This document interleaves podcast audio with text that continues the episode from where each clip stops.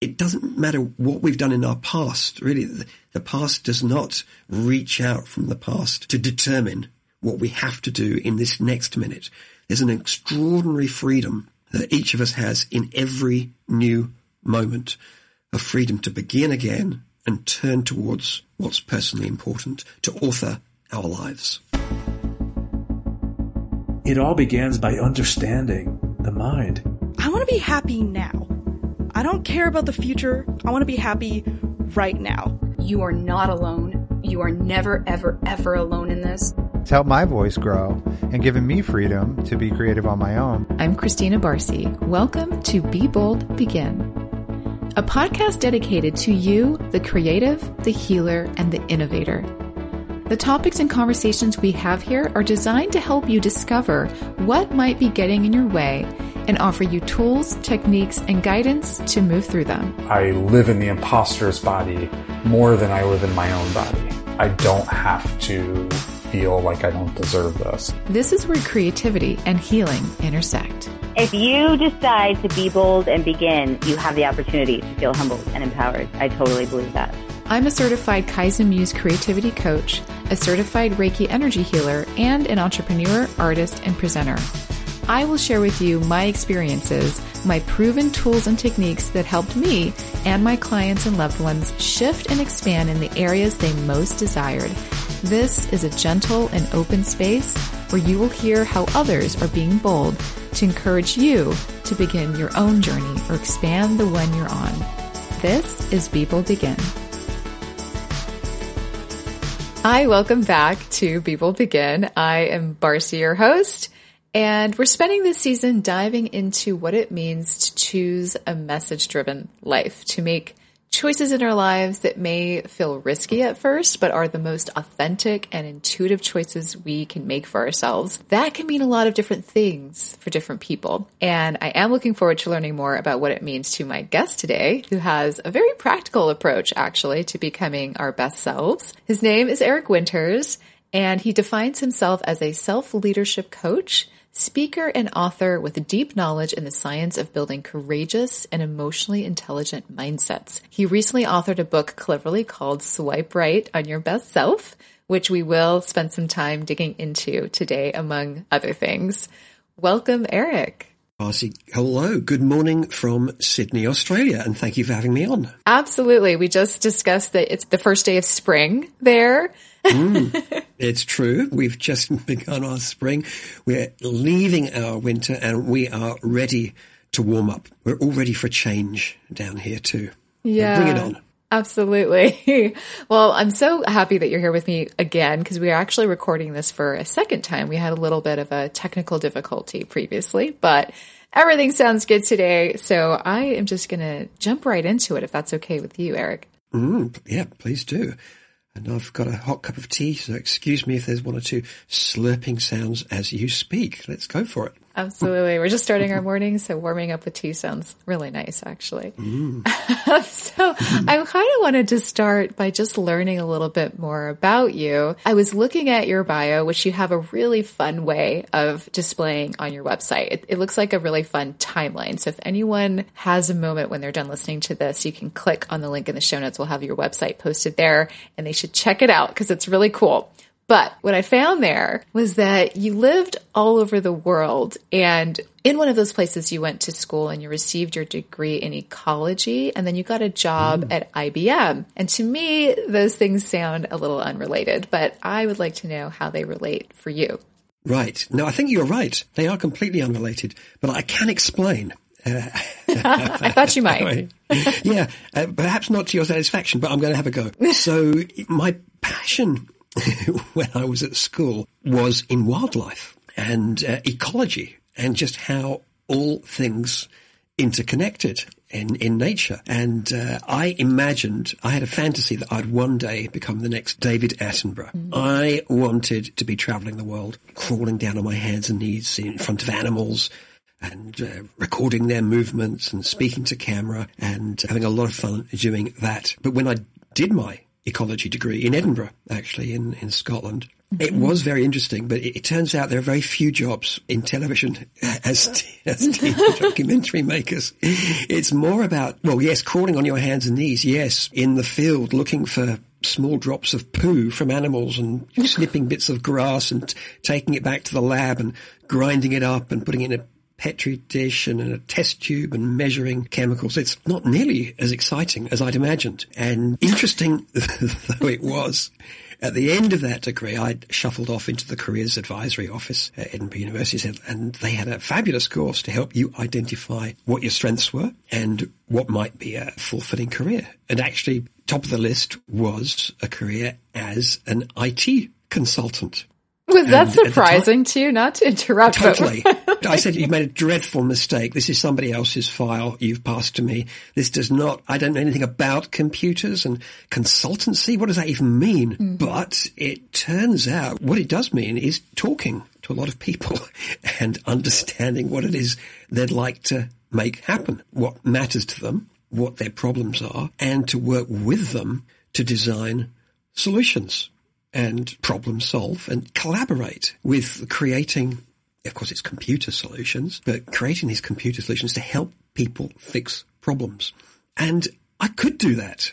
And it, also meant actually giving a lot of talks to people about new technology. So I got to learn about new technology, talk to audiences, very large audiences, and, and train people in how to use it. Actually, they were right. It did work well. it did work well, surprisingly enough. Interesting. So I'm curious too because you led with the consulting part of mm. the hmm. story of what you distilled down and what is this thing that says I should do this.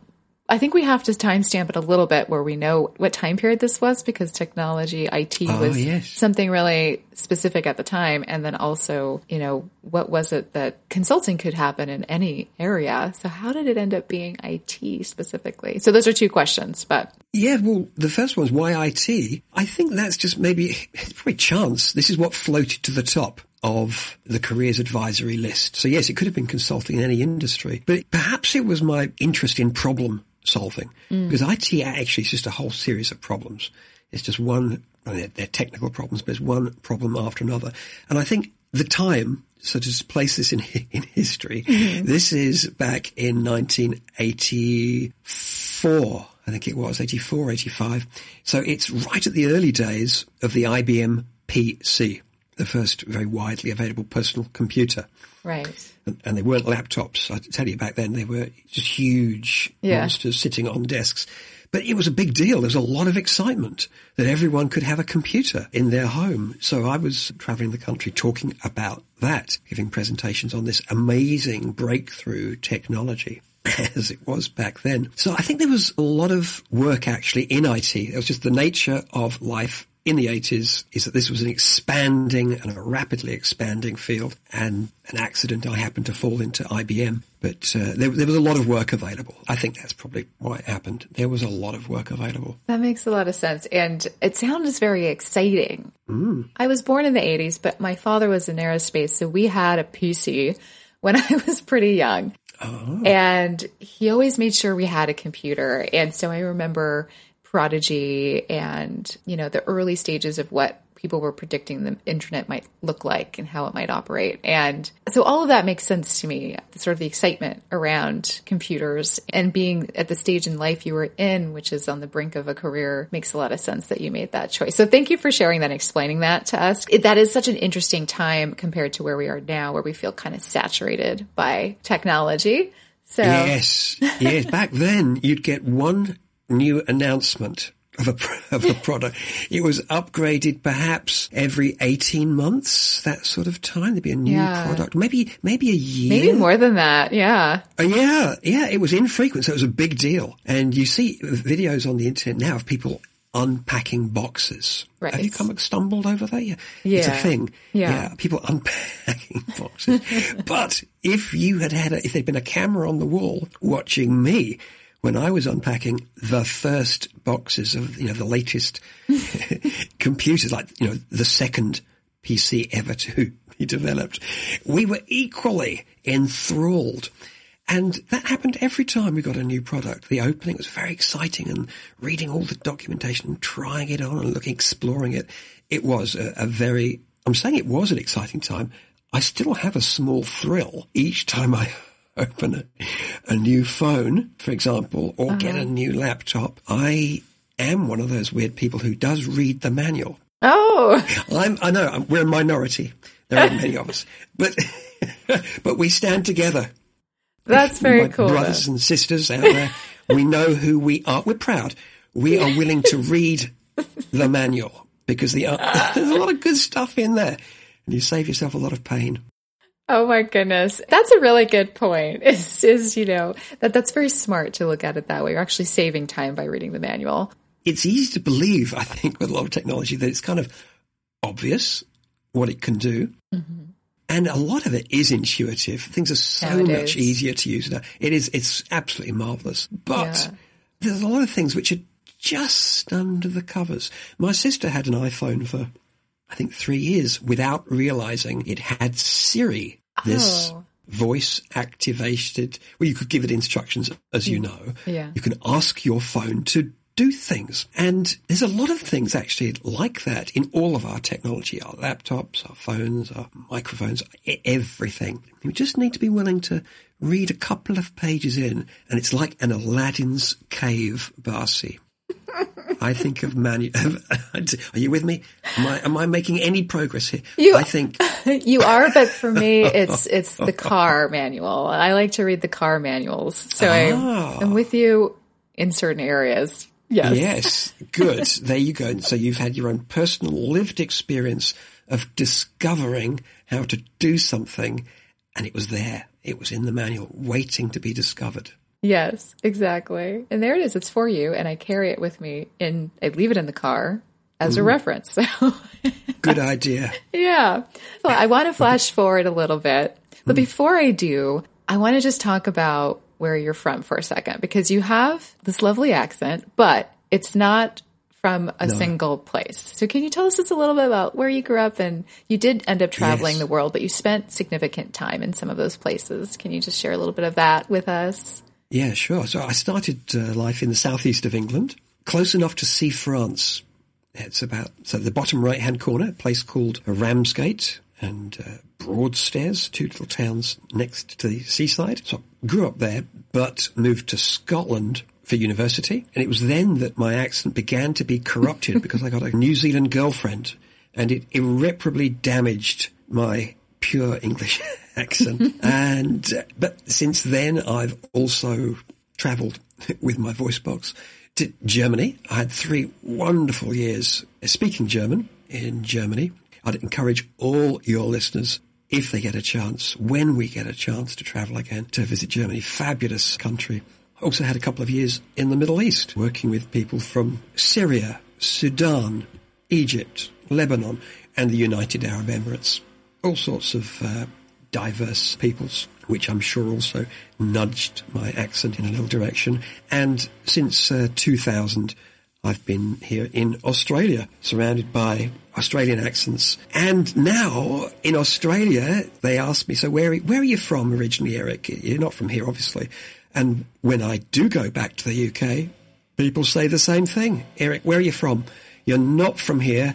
Are you? And they might say, I get this, South African? Is that a, is that a, is that a South African voice? Or i- all sorts of things. So my accent is a bit messed up. But hey, this is the age of diversity, isn't it? And acceptance and tolerance of difference. I, I wouldn't agree that it's messed up. I would maybe say that it's uh, seasoned or diverse, like you said, which is much more uh, maybe accurate. Well, my mother has a similar situation. She she spent significant time living in different places and picked up the accents in them, and her accent sounds very different than my father's, for example, who, but yet they're both Hungarian. So people are constantly asking her where she's from, and she mm. never knows which story to tell because she knows that her voice is being influenced by a few different places. So you share that in common with my family as well.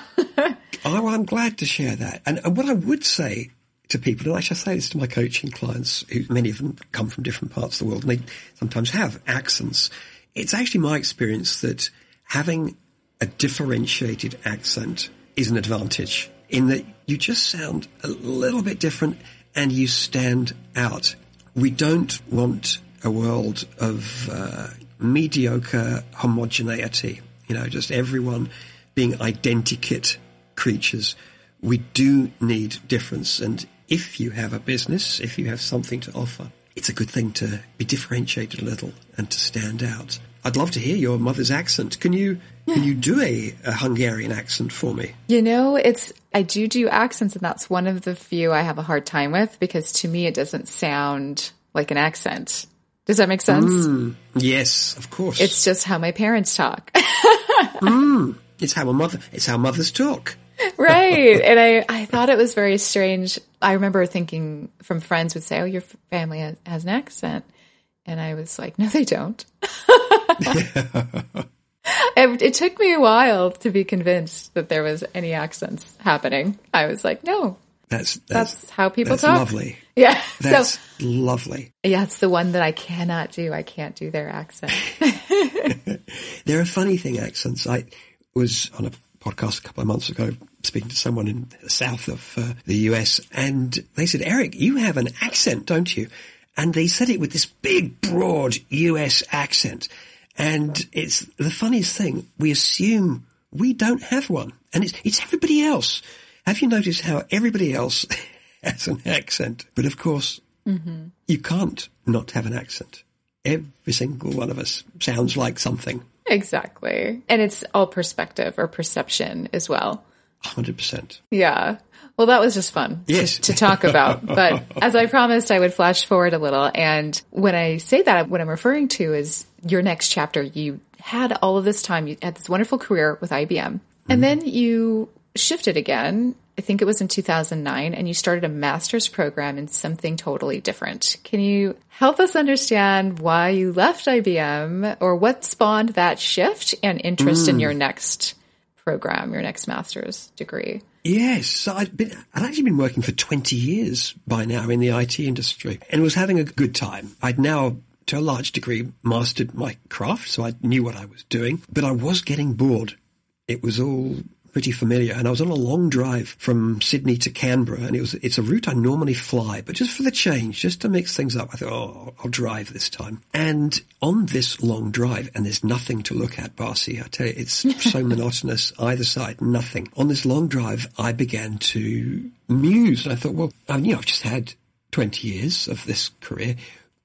If I was to stay in this career, for the rest of my life, then look back from the future. If I'd stayed in this, would I thank myself for staying here? You know, would I say, what a good thing? What a good thing I kept doing what I was doing for my life. And I got this resounding no back. And wow. it was the easiest thing would have been to stay where I was because the work was very secure and I was appreciated. I could come into the office when I felt like it and stay at home if I felt like it. So there's enormous for flexibility and it was well paid. But I was bored I was bored. It, I was not growing.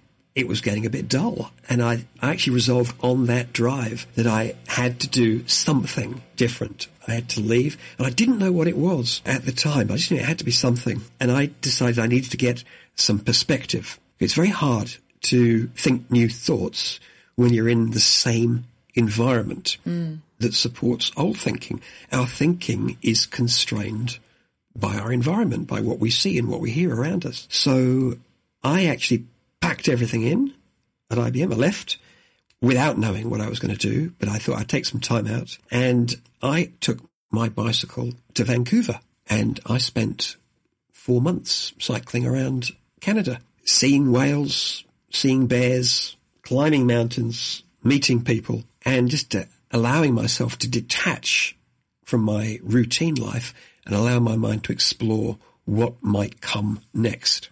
Wow. And it was so good. And it was a privilege to be able to do that, to be in a situation where I was, I wasn't married. I didn't have any children. I had a pocket full of pocket money, mm. which could fund that trip. And it's one of the best things I've ever done.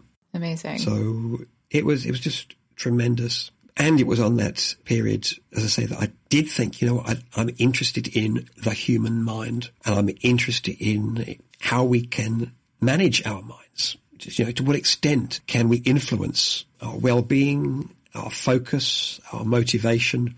And I didn't know very much about it, but I discovered that there was this huge world of mental well-being and performance and coaching. Yeah. And there is a science of well-being and a science of helping people to change behavior. Mm, I'm starting to see the intersection for you here with the science approach. And, Yes, yes. And there's more to it than that too. The overlap is, it can be explained in hindsight in that again, what I do now as a self-leadership coach is I spend time with people, talking to people about what's important to them, what they'd like to make happen, what's getting in the way, and I collaborate with them to help them to define strategies in order to help them to be more successful. Now, I was doing that in IT. Back then, it was about you know, problems in managing businesses, but this time it's about problems in managing ourselves, problems in leading ourselves, in managing our scattered attention and directing it with focus towards what matters most and finding ways to build the inner strengths that are necessary to navigate life's challenges. So uh, there is a, nowadays, I think of it actually as the human ecology of the mind. So in the back, I was thinking about how animals interact with each other and how they interact with their environment and how that impacts their health. But now I'm thinking about humans. How do we interact with each other? How do we interact with our environment? How can we optimize our own living by managing not just ourselves? It's got to begin with ourselves. And that's why I call myself a self leadership coach. It starts with ourselves. But after that, then we're in a position to helpfully influence those we work with, those we live with, uh, our families, our loved ones, to help them to be their best as well. But it all starts on the inside. Can I ask you if this inspiration to lean into, or I should say maybe shift into this interest in exploring the self in our interpersonal, what we'll call the human ecology, which I really like. That's a wonderful way to refer to it. Was this sort of inspired by your own experience with having to ask yourself these questions and separating yourself from your environment and seeing what the influences are and observing yourself? Or was it already happening for you mentally in this path of wanting to explore that?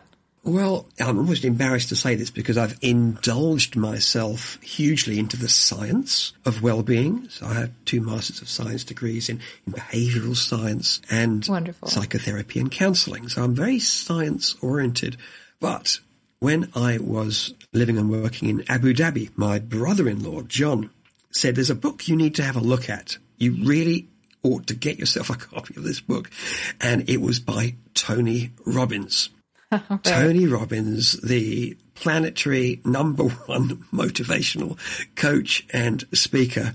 Not a lot of science in what he does. However, I was intrigued by his approach to helping people to manage their minds, to manage their focus, to connect and to develop an inner motivation.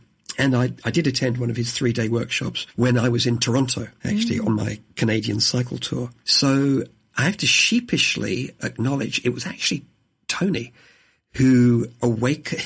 I've got, let me say it. I'm going to say it. Oh, he awoke the giant within. That's, I was wondering if that's where this was going. Yes. I had to spit it out. I had to spit it out. So that was, of course, the name of was his, his second or his first book. I don't remember. It's a very popular one, regardless. Yeah.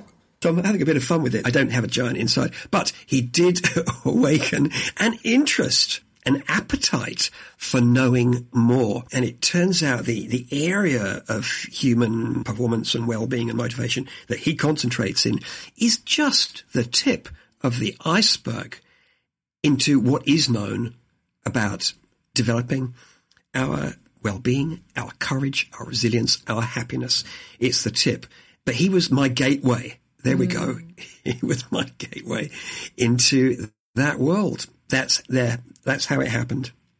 Thanks for being honest and sharing that because I, I know that it can feel funny when someone's that popular to be like, oh, it feels cliche. But at the end of the day, he's popular for a reason. Yes. He's very good at what he does. And It's true. He is. And actually, he has a lot to teach us on many levels. One, you know, I mean, yes, the content, what he's saying, a lot of it is extremely helpful. A lot. Not all of it, but a lot. A lot of it is really helpful.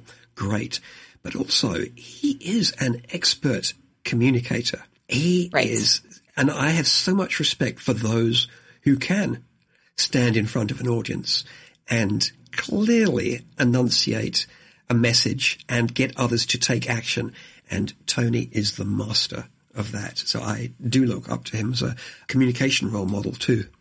Yeah, that's a very good point. And and a lot of communication, I think this type of work helps with that too. So kind of to me it feels very related to the fact that he's good at that. What he hmm. works on regarding himself and others and the interpersonal relationships that come with this type of work, consulting and coaching. So thanks again for sharing that. And then so that kind of kicked off your path and then you went back hmm. to school. Was that the Yes. the next move for you? It was, yes. So I started off learning about psychotherapy and counselling. At the time, I didn't really know what coaching was. So I, I knew that there was this body of knowledge and training in this field of helping people in distress. So I launched into that and I learned about helping people experiencing depression, severe anxiety, people with really challenging habits. But in that course, towards the end, I met Professor John Franklin, professor down here at the University of Macquarie, and he taught us about coaching and well-being and how the science of happiness, how we can proven ways, the demonstrated ways that all of us can help ourselves to be uh, happier and more energized and just do better at whatever we care about in life. And he said, Eric, if you like this part of the course that you've just learnt, you really need to take a look at what they're doing at the University of Sydney. Mm. And he had helped set up the world's first master's program for coaching psychology. And it's on my doorstep. So it was such a blessing that, you know, planet wide, the very first institution to implement a Master of Science in Coaching Psychology was seven kilometers away from my front door. Wow. Yeah, just extraordinary. And so I applied, and in my application, I haven't told anyone this before, so keep this to yourself, Barcy. In my application, No one else will hear it. no, I had to plead my case because they only took in a small percentage of people who applied. There was a lot of demand to get in to this program because it was led by the global leader in coaching psychology, a fabulous guy called Tony Grant. So I applied to uh, Tony Grant and said, look, here's my case. This is what I do. This is what I'm interested in. And I said, and you should know I have attended Tony Robbins' three day training in, uh, I mean, that's how interested I am. I've read all his books. And Tony phoned me up. He said, Eric, never mention, word to the wise, if you're applying for something in the field of science, don't mention Tony Robbins. There's a lot of friction between that kind of rah rah, you can do it type approach. And there's a lot more to Tony than that. But uh, it, it doesn't go down well. His name doesn't carry a lot of weight in the area of science. Uh, but he said, look, but regardless, you're in. but don't mention his name again. Now I understand why you felt a little shameful in mentioning it here.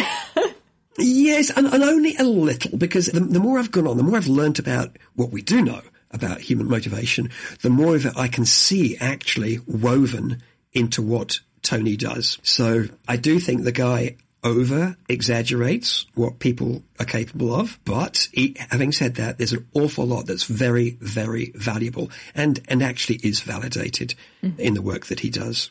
I see. That makes sense. And I think with a lot of things, you take what resonates and you leave the rest, right? So 100%. there has to be some idea or understanding of the choices and control that we have as individuals as we engage. I love that you've mentioned that because I actually start all my workshops with that sentence you've just uttered. Oh. I said, we're going to cover a lot of things. Some of it will work for you. Some of it will fit. Some of it won't, some of it won't resonate at all. Take what works for you and discard the rest. Right. And I think it's so important that people are encouraged to choose. It's this idea of choice is uh, is very empowering for us. And uh, the truth is, actually, not everything will work. We have to find what works for us. Yes, I'm really glad you said that because that's at the core of, I think, a lot of coaching. Like, I loved the way you described the type of coaching you do earlier, where you said you collaborate. Mm. And that struck me. And I think it fits into this part of the conversation where it's really about putting the person you're working with into an empowerment place. And you're offering them options and tools and techniques that maybe they haven't been exposed to before, or maybe they it would work now and didn't work before, whatever the situation is. But it, it's in my experience as a creativity coach, I'm a Kaizen Muse creativity coach. We use Kaizen and things that are very gentle, small steps, that kind of thing. But it's really designed to show the person we're working with that they have the answers. It's just a matter of making choices. So Yes. I appreciate Absolutely. that you brought that up.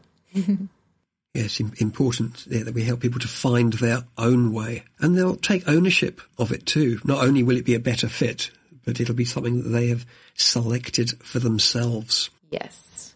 So I don't want to cut this part of the story off, but I know that you wrote a book and I want to make sure we have time to talk about that. Are you willing to jump ahead towards that? All oh, good, yes. Swipe right on your best self. Yeah, I feel like we're kind of segueing into this already. So, can you just tell us a little bit about why you wrote this book? Like, why this topic, this book, and why you wrote it in a very specific way that I appreciate. It felt kind of practical, almost like a life guide when I was going through it. Mm. And I'd love to hear your take on that and, and how, why you created it the way you did. Mm. So there's, I'm a, a voracious reader of books about self-help and motivation and uh, you know, willpower and goal setting and, and the, yeah, the, the science of doing well and, and thriving and positive psychology. But there's an awful lot of books out there that might have one or two ideas, but there's an awful lot of padding you've got to get through before you can access the idea Yes. in the middle. It's a bit like those Amazon packages in the bus. You'd get, you order something, something small, but you get this big box and it would have all of this bubble wrap.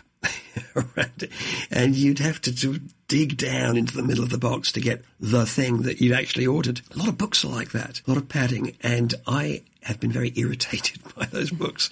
So I had always resolved if I was, if I was going to communicate something, I wanted it to get to the point quickly. I wanted to provide a lot of ideas and I wanted to make it very, very practical and highly accessible. So easy to understand and very, very practical and also to be fun. Mm-hmm.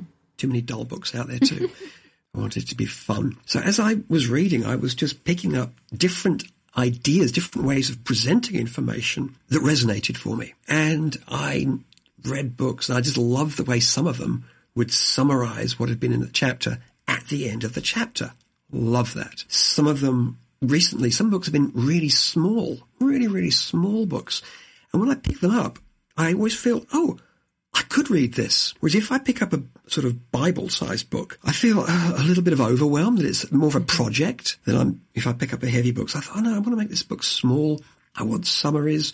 I want graphics and I want easy, understandable action items. And here, what prompted the book was a few years ago, a palliative care nurse here in Australia who was spending time with people in their last days and weeks. She wrote a book called The Top Five Regrets of the Dying because she was hearing again and again the things that people regretted. They would share their most intimate regrets with her. And the number one regret, this really resonated for me, the number one regret that she heard from the dying was, I wish I'd had the courage to live a life true to myself and not the life that others expected of me. Wish I'd had the courage to live a life true to myself and not the life that others expected of me. And this message from the dying is a real gift to the living. It's telling us that there is something we need to work on now. And I realized that a lot of the information, a lot of the strategies and approaches that I'd learned about human behavior, helping people to take action and build motivation, could help people to do just this, to avoid the number one regret of the dying and instead offer a life that was true to themselves. That's what my book is about.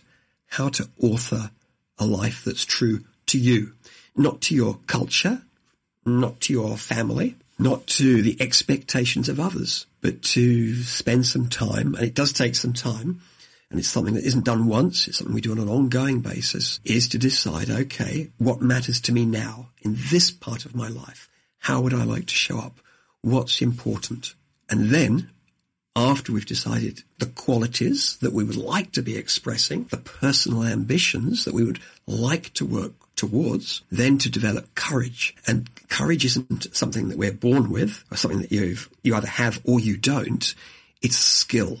We know now that courage is a capability and wherever we are on the spectrum of courage, and we're all somewhere, every one of us can nudge ourselves into a slightly more courageous version of ourselves, being willing to do more of what's personally important and challenging. So that's what the book is all about. Thank you for sharing that and for explaining what the inspiration was, why you felt it was important to write this book. And you talk mm. about being courageous throughout. Courageous living feels like the action piece, the theme from that perspective, and or the verb, if you will. And yes. you also say that self delusion is a devaluing of life. That struck me. Can you explain to us a little what you mean by that? Yes. So there are a number of things which keep us from living bigger, more fulfilled lives, keep us constrained. And one of them is we devalue our time alive. If we were to truly value each moment alive on this planet to the extent that it deserves, I think all of us would be far less willing to waste our time and we'd spend a lot more of our time doing what matters. What drives this, I believe, what drives this uh, reluctance to value time is that all of us, absolutely all of us, are reluctant to fully accept our mortality. Mm. The fact that we are absolutely certainly going to die. Life on earth is finite. It's limited. Mm-hmm. And when we think about death, it, it's an uncomfortable thought. It's an inconvenient truth, isn't it? That we, that in fact, we're not here forever and ever and ever. In fact, we are going to die. And so we push that thought out of our minds. We, we, oh, you know, we'll say things like, what's the point of being morbid? You know, what's the point of dwelling on that? Let's focus on now. I don't want to think about that. But when we push completely out of mind our mortality, we demotivate ourselves to live now while we can. It undermines any sense of urgency to get on with life, to say the things that are important to the people we love, to aspire to develop the relationships that we'd like to have in our life, to aspire to develop the careers, to travel, to experience life fully. If even a part of you thinks you're going to live forever, then it's very easy to procrastinate life away, to defer. You know, I'll do that at some point. I'll get around to that. When you can just a few times a day, briefly, very briefly, just allow yourself to reconnect to the awareness that, yep, this isn't forever. And not only is it not forever, it's for quite a limited period of time and even if you make it to say 100, not everybody will. Okay? Not everybody lives to 100. The reality of our situation is, it is a little grim, but we may only have today. You know, it's possible we may only have today, or we might get two years, or five, or seven, or 19. I don't know. None of us know. But what we do know is that life is limited, it's finite, and when we accept that, people do connect to an urgency to do what's important. And there, there are so many stories, and Barcy, I'm sure you've heard some of them, where people actually have been told, sorry, sir, or sorry, madam, but it looks like you've only got another three months to live. You know, people, and they will say, a lot of these people will say, I have never lived so much as I did in my last three or six months. And there was something about the awareness of an approaching end that triggered a significant activation energy to really taste life now while we can, to do more each day of what matters, to make the phone calls that are important, to see things, to taste things, to learn things, but to live, to be really vital and alive now. So paradoxically, dwelling on death briefly, that's, this is the important thing. You don't want to spend all day thinking about it. That will not trigger an activation energy, but just briefly, just remind yourself, oh yeah, this is not forever. Let me live now while I can. People become more alive when they think briefly about death. Yes. There's a lot of acknowledgement of the present when we can do that and, and realize that life is happening now. It's not happening in the future. It's no longer happening in the past. And so I'm hearing that the self delusion is not acknowledging that fact. Yes, it's a Right. lie. Well, we, we lie to ourselves in many ways because we continually want to reassure and soothe ourselves. And the mind will tell us all sorts of fibs about life to avoid feeling bad today. But the reality is that if we're going to avoid the number one regret of the dying, we need to be courageous to live lives true to ourselves. We need to be courageous. But courage is a very uncomfortable, a courageous act, I should say, is an uncomfortable act because we are taking action in the presence of doubt, in the presence of uh, anxiety, fear, uncertainty of a successful outcome. That's courage. So we do need to be able to build skills, and there are skills to experience uncertainty and doubt and not let them overwhelm us, but still take action. And luckily that's something that we can all do. Yes, that's the power piece again is that we're all going to die and we're all living now if we can listen Yep. to this, right? So that means we all have the same choice to choose to learn the skills, not learn the skills, acknowledge that we're going to die or not, all of these things. Yes. Yeah. There's one thing I'd like to share with your listeners just Please. now. For your courageous listeners who are willing to turn briefly to their mortality, towards their mortality, just briefly, and that's to visit the website count.life, C-O-U-N-T dot L-I-F-E. And at that website, you get a little prompt. It'll say, when were you born? How old do you think you're going to live? How many years do you think you'll live for? Give yourself a hundred. You know, be generous. then you just press enter. Well, Why not? Uh, I did. Uh, press enter, and it gives you a graphic, and it shows you all of the weeks of a hundred-year-old life. In one color, it shows the weeks you've already had, and in another color, it shows the weeks you'll have if you get to the end. And it's quite sobering to see our life visually represented as weeks, these little bricks.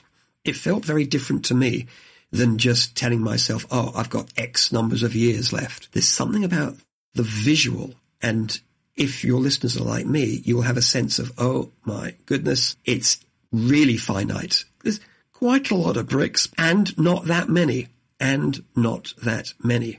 So I found that website really helpful to look at now and again, just for that little uh, kick of urgency to live now while we can. I can also see someone getting a little stuck in fear when seeing something like that. Do you have any tools of thought for that opposite reaction? Well, I mean, there's a number of things we can do to reduce reactivity.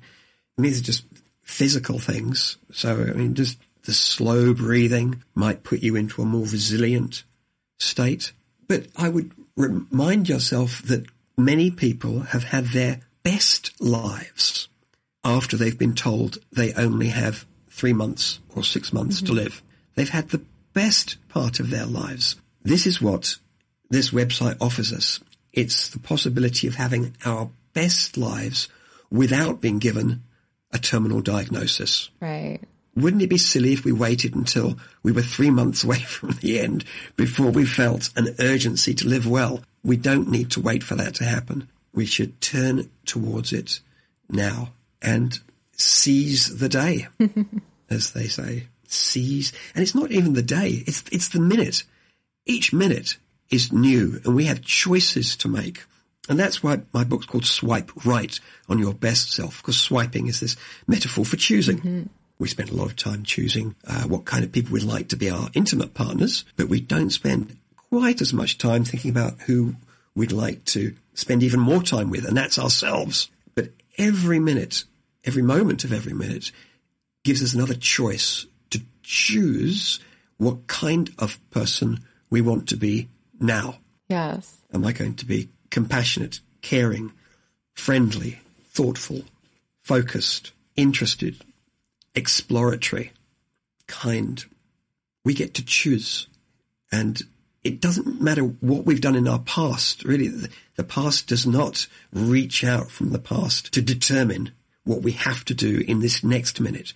There's an extraordinary freedom that each of us has in every new moment of freedom to begin again and turn towards what's personally important to author our lives. Beautifully said. I completely agree. And something that I noticed that really works to help us along this choosing the present moment, choosing to live in the moment, choosing to be who we want to be, feel the way we want to feel is gratitude. And you talk about that in your book as well. And you, Oh, you call yes. it defiant gratitude and you say that it emboldens us, which I thought was such a great just way to look at it, that it emboldens us. Um, Do you want to expand a little on, on, on your perspective on gratitude? Yes, ab- absolutely. Thank you for mentioning this because I call it defiant gratitude because there's an awful lot of well-funded forces in the world, advertising and the media, which is committed to making you feel a sense of lack. That's what it's all about, advertising about. Here's something that you don't have, and if only you had it, then you'd be happier but, and more popular and better looking. Because as you are, this is what advertising does, it diminishes us because it tells us you are not happy enough, popular enough, good looking enough, well trained enough, successful enough, and you can carry on. So it diminishes us. And actually our courage is diminished if we are overly exposed. And which of us isn't, Barcy? Which of us is not overly exposed right now to advertising? It's everywhere we look. Every time you turn on the phone, look in your inbox, walk down the street, turn on the TV, turn on YouTube, whatever. Right. We are saturated with messaging, which most of it, not all of it, but an awful lot of it diminishes us by creating a sense of lack. So the antidote to this sense of lack is gratitude for what we do have. It's a bit like a vaccination. How topical is this? it's a bit like a vaccination against feeling diminished by the media. Gratitude. And this is ancient wisdom. The Stoics knew this. If you want to be happy, I think this was Epictetus, if you want to be happy, learn to want what you already have. And yet, all of us become accustomed to what we already have and take it for granted. Not because we're flawed or defective, it's just what the human mind does. It accustoms itself to what it has. So we might get, it could be a new relationship or a, a new phone or a new car or a new sofa or a new something. Mm-hmm. And initially it's wonderful and new and it's fresh and exciting, but we can become used to these new things and take them for granted very, very quickly. We habituate. We habituate. And I've got a confession for the listeners. I have a problem with habituating to speed signs and speed cameras on the roads. So we've got some near us. And in, when they first went up, they were new. I was very, very conscious that they were there. And then as time went by, they just sort of blended into the background and I have received a number of speeding fines because I have habituated to those cameras. Now, the, the antidote to habituating to what's good about life is gratitude. And it's so important this. There are absolutely no downsides. It doesn't cost anything, so you won't see billboards encouraging you to be grateful. But taking a few moments to appreciate what you do have that you value in life every day. Just for, I'm not saying for an hour, but just for maybe one minute, for one minute, just allowing yourself to experience an appreciation. And, it, the lovely thing about this Barcy is it doesn't have to be an appreciation for something big. It could be an appreciation for something small. I don't believe there are any small pleasures. Okay, there are none. When you give them your attention and immerse yourself in the smallest of pleasures, they expand in our awareness and they can have a profound influence. So we could appreciate being able to have a glass of clean water. Emperors around the planet until recently could not, did not have hot and cold running water at will, 24 hours a day. They couldn't do it. This is new. This is new. But how ordinary is that for us? But we should take, you know, appreciate that. I can get strawberries all year round. That's an amazing thing. They're actually in season, I should say, in, in Sydney right now, and they're very, very good. But you can get wonderful foods all year round. I'm speaking to you on, you're on the other side of the planet. You're on the other side of the seasons. Yes, right. And yet, and yet we can talk in real time. We live in an age of miracles. It's a sort of magic, but we can do that. So we need to just pause now and again and appreciate what we do have in our lives. And the wonderful thing is these small pleasures, if you stay with them for just a little bit longer, they build an inner strength. They actually change us. They change us neurologically. But we, we can't just do it for a second. We need to stay with a sense of well-being for maybe 10 seconds. Stretch it out if you can. 10 seconds. So there's a little exercise, uh, if I may, I'd like to share with your Please. listeners. It's my favorite gratitude exercise, my absolute favorite. I call it the ultimate gratitude exercise. And uh, I've learned it from Stoic philosophers, and it's this. The reality is, and we, we've touched on it briefly already, the reality is at some point in our lives, we will do everything for the last time. Yeah, everything for the last time. We will speak to someone for the last time. We'll have a, a chocolate bar for the last time, a coffee for the last time. However, the truth is you and I have already done some things for the last time without realizing it. You may have traveled to another country and walked down a street and you will never walk down that street again. You may have eaten something from a cafe somewhere and you will never visit that cafe again. You'll never have that experience again. There are people we've spoken to, Barcy, in our lives that we will never speak to again. So the exercise is this. It's just twice a day to do anything in your life, any small pleasure. And it can be very, very small. Uh, I'm a coffee drinker uh, or and a tea drinker. Do you drink coffee or tea, Barcy? I do Or- both, both, or- yeah. Oh, great, great. So the, the next time you have a coffee, I'd like you to drink it as though it was the last one. Now, not because you're about to meet some dreadful end, but because maybe the coffee bean harvest has failed or something like that. Okay. It's just a thought experiment. What if I was going to have a long life, but this actually was my last coffee in my long, healthy life? What if? Now, how much attention would you give to the flavors, to the texture of the coffee as it rolls around your mouth, to the aroma, to the experience of your last coffee? What would that be like? I can't help but feel sad when I think about this, mm-hmm. which brings me to, which I'd love to talk this out with you is mm-hmm. it's a distraction, the sadness versus being able to lean into the gratitude for me in this moment. So how do we mm. get around that distraction so that we can really appreciate the exercise?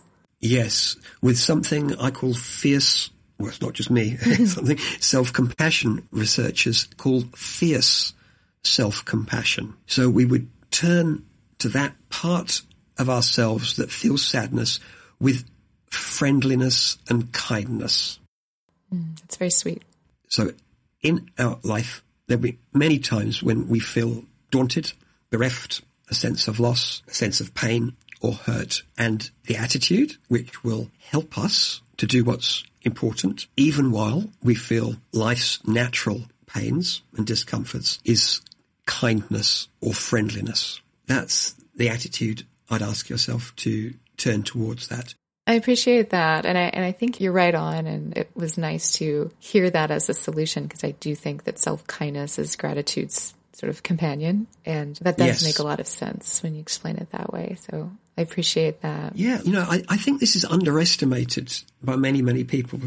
That life is hard, and there's a pervading sort of positivity culture at the moment that says, no, we've got to look on the bright side. No, no, you've got to cheer up. You really need to cheer up. Look on the bright side. Everything's going to be okay. And it denies our real lived human experience of natural suffering and disappointment and hurt and regret.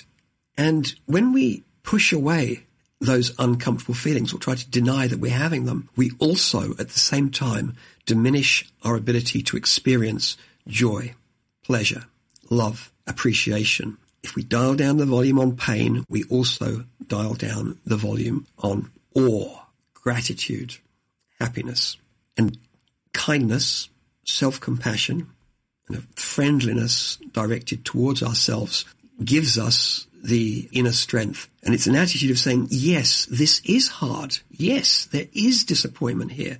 Yes, that hurts.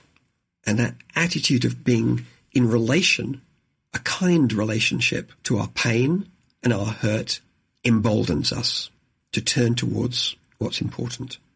Thank you for that. That was very well explained. And I felt the weight of that explanation in a way Mm. that was just very real and very true to what life is. So thank you for that. Mm.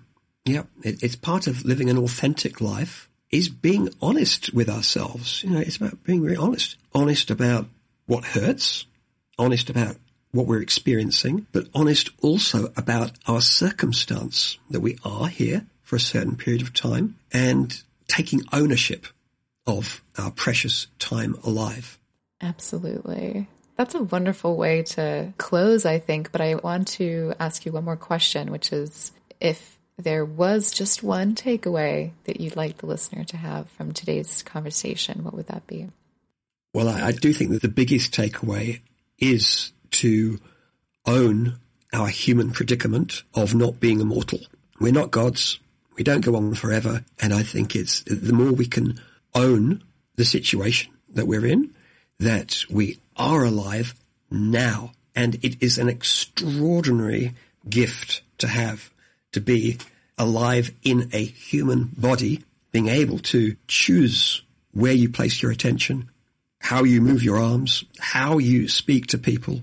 It is an extraordinary privilege to have any time alive. So I would encourage all the listeners to celebrate their lives, to own them, to celebrate them, and to live them with greater fulfillment.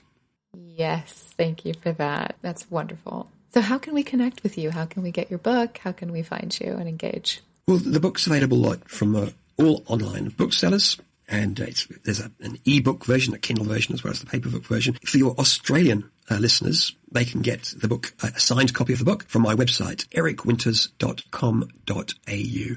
And that's uh, also the place to see the, the workshops and the talks that I offer, ericwinters.com.au. And for people in organizations, you should connect with me on LinkedIn.